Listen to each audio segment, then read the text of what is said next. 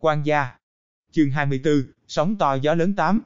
Mời các bạn lắng nghe tại ngâm thơ chấm cơm. Đại ca. Lưu Vĩ Hồng đi vào phòng, bình tĩnh chào một tiếng, cũng không có chút niềm vui bất ngờ khi gặp người thân.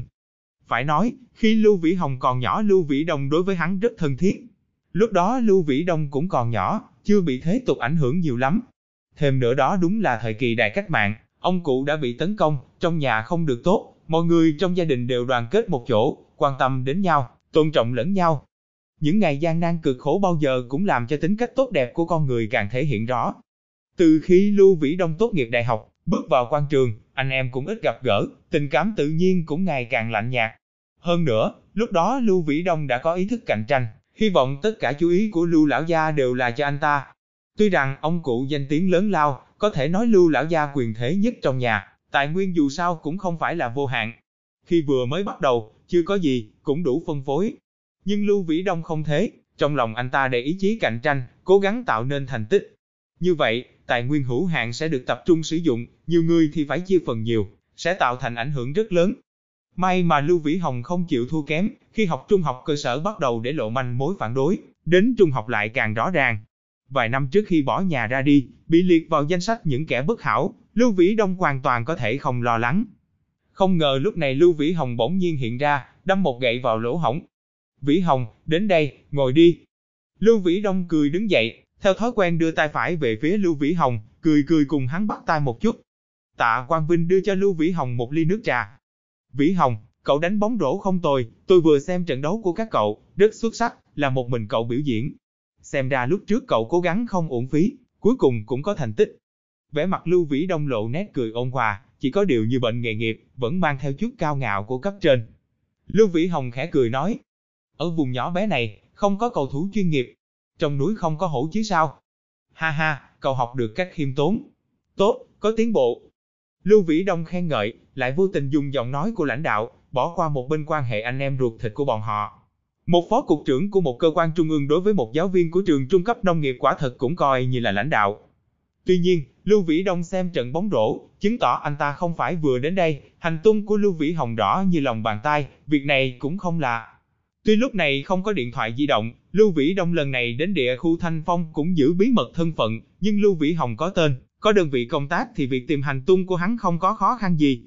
Lưu Vĩ Đông đầu tiên là theo dõi trận bóng rổ, không vội gặp mặt, đến khi mình ăn cơm xong mới bảo tạ Quang Vinh đến triệu tập. Việc này làm Lưu Vĩ Hồng trong lòng cảm thấy ngán ngẩm. Người này không thể làm quan, làm quan thì phải thay đổi tính tình. Tuy nhiên, tiếp đến Lưu Vĩ Hồng lại cảm thấy buồn cười, không phải chính mình cũng hạ quyết tâm đi vào quan trường sao? Xem ra chính mình cũng có một ngày như thế, cũng sẽ thay đổi, nói không chừng sẽ giống với Lưu Vĩ Đông. Thậm chí còn kém hơn. Hoàn cảnh có thể thay đổi nhiều thứ, không phụ thuộc vào ý chí của con người.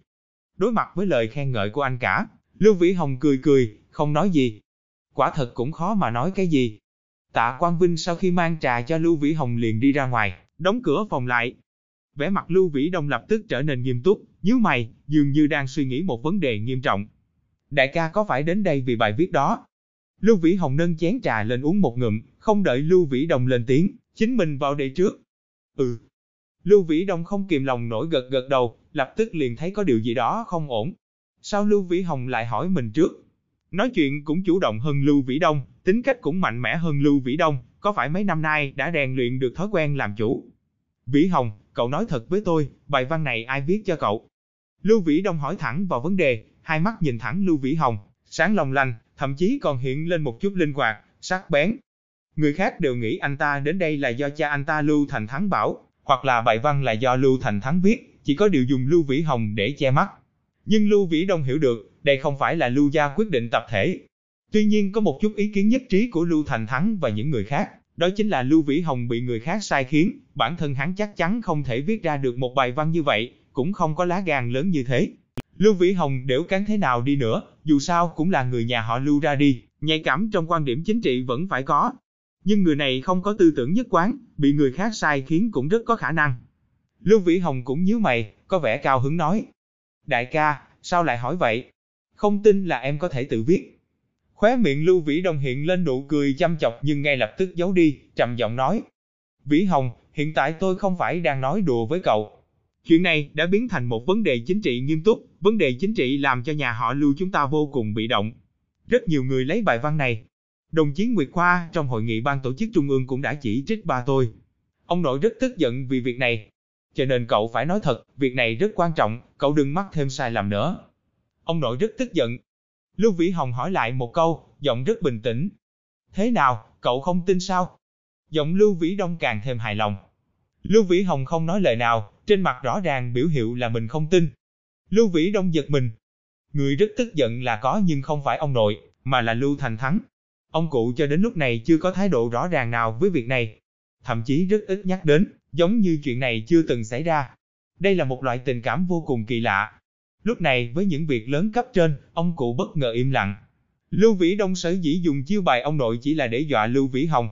Anh ta biết rõ, bất kể chính mình hay là Lưu Thành Thắng, trong mắt người em họ này, thực sự không có tác dụng gì. Không phải Lưu Thành Thắng không đủ lợi hại mà là Lưu Vĩ Hồng quá phản nghịch. Nhưng hiện tại, Lưu Vĩ Hồng lại ngay lập tức đoán được thái độ của ông nội. Điều này là cho Lưu Vĩ Đông có chút giật mình. Tại sao Lưu Vĩ Hồng đoán được? Lưu Vĩ Đông không tin là Lưu Vĩ Hồng có thể hiểu rõ tính nết của ông nội như vậy. Bất luận thế nào, Vĩ Hồng, cậu hẳn là hiểu được, vấn đề này đã rất nghiêm trọng, đã đến mức trở thành sự kiện chính trị. Nếu không lo đối phó sẽ xảy ra chuyện lớn. Đối với cậu, đối với chúng ta và đối với cả gia đình đều là rất nguy hiểm. Lưu Vĩ Đông nghiêm túc nói. Đồng chí Nguyệt Khoa trừ việc lần trước trong hội nghị của ban tổ chức trung ương đích danh phê bình bác cả, còn làm gì nữa không? Lưu Vĩ Hồng không trả lời trực tiếp câu hỏi của Lưu Vĩ Đông mà ngược lại hỏi phản ứng của đồng chí Nguyệt Khoa. Cậu có ý gì? Lưu Vĩ Đông tỏ ra tức giận không hài lòng, mắt nhíu lại. Lưu Vĩ Hồng nghiêm túc nói. Đại ca, lần này anh đến đây không phải là để thẩm vấn em chứ. Anh muốn tìm phương pháp giải quyết vấn đề đúng không? Một khi đã như vậy, giữa anh em chúng ta, nhất định phải thẳng thắn. Nếu anh thẩm vấn em, muốn đạt được cái anh cần, anh không biết là cần chút tình nguyện sao? Không ai sai khiến em, viết bài văn đó, em cũng không hỏi ý kiến ai. Lưu Vĩ Đông nghe người. Không phải Lưu Vĩ Hồng không chống đối anh ta mà Lưu Vĩ Hồng thường xuyên làm như vậy, ngay cả Lưu Thành Thắng hắn ta cũng dám chống lại, càng không cần nói đến Lưu Vĩ Đông.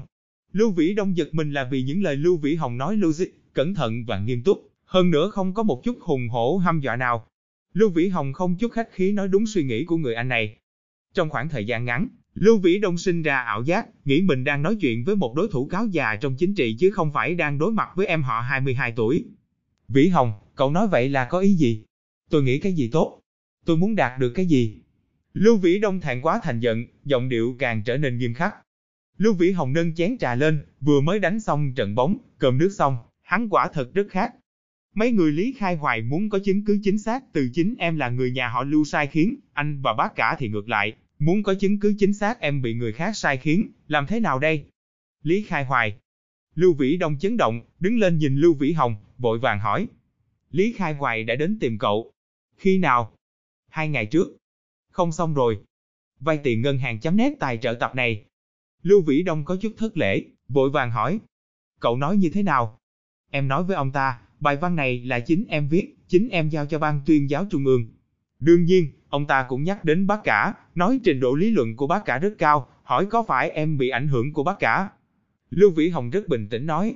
Lưu Vĩ Đông hít một hơi thật sâu, nhìn chằm chằm vào Lưu Vĩ Hồng, giọng thay đổi. Cậu trả lời như thế nào? Em nói như thế này, em quả thật có vinh dự được đọc rất nhiều bài văn lý luận của bác cả. Cậu! Lưu Vĩ Đông giơ tay phải, chỉ vào Lưu Vĩ Hồng, tức giận đến mức không nói ra lời. Cậu sao có thể nói như vậy được? Cậu có biết Lý Khai Hoài có thân phận thế nào không? Biết. Lưu Vĩ Hồng cười. Tuy rằng ông ta giới thiệu là cán bộ ban tổ chức trung ương, nhưng em biết ông ta là nhân viên văn phòng thủ trưởng tối cao, nghe nói quan hệ với lão Hạ cũng rất tốt. Lưu Vĩ Đông trừng hai mắt, hoàn toàn chán nản. Người này cuối cùng là hồ đồ hoặc giả hồ đồ. Nói hắn thật sự hồ đồ, hắn chẳng những biết rõ thân phận của Lý Khai Hoài, thậm chí còn biết quan hệ của Lý Khai Hoài và lão Hà không tầm thường. Nói hắn giả hồ đồ, hắn lại thừa nhận với Lý Khai Hoài là chính mình bị ảnh hưởng của Lưu Thành Thắng. Tôi hiểu rồi, Lưu Vĩ Hồng, cậu đang trả thù chúng tôi. Cậu hận tôi, hận ba tôi, hận mỗi người trong gia đình họ Lưu, có phải không?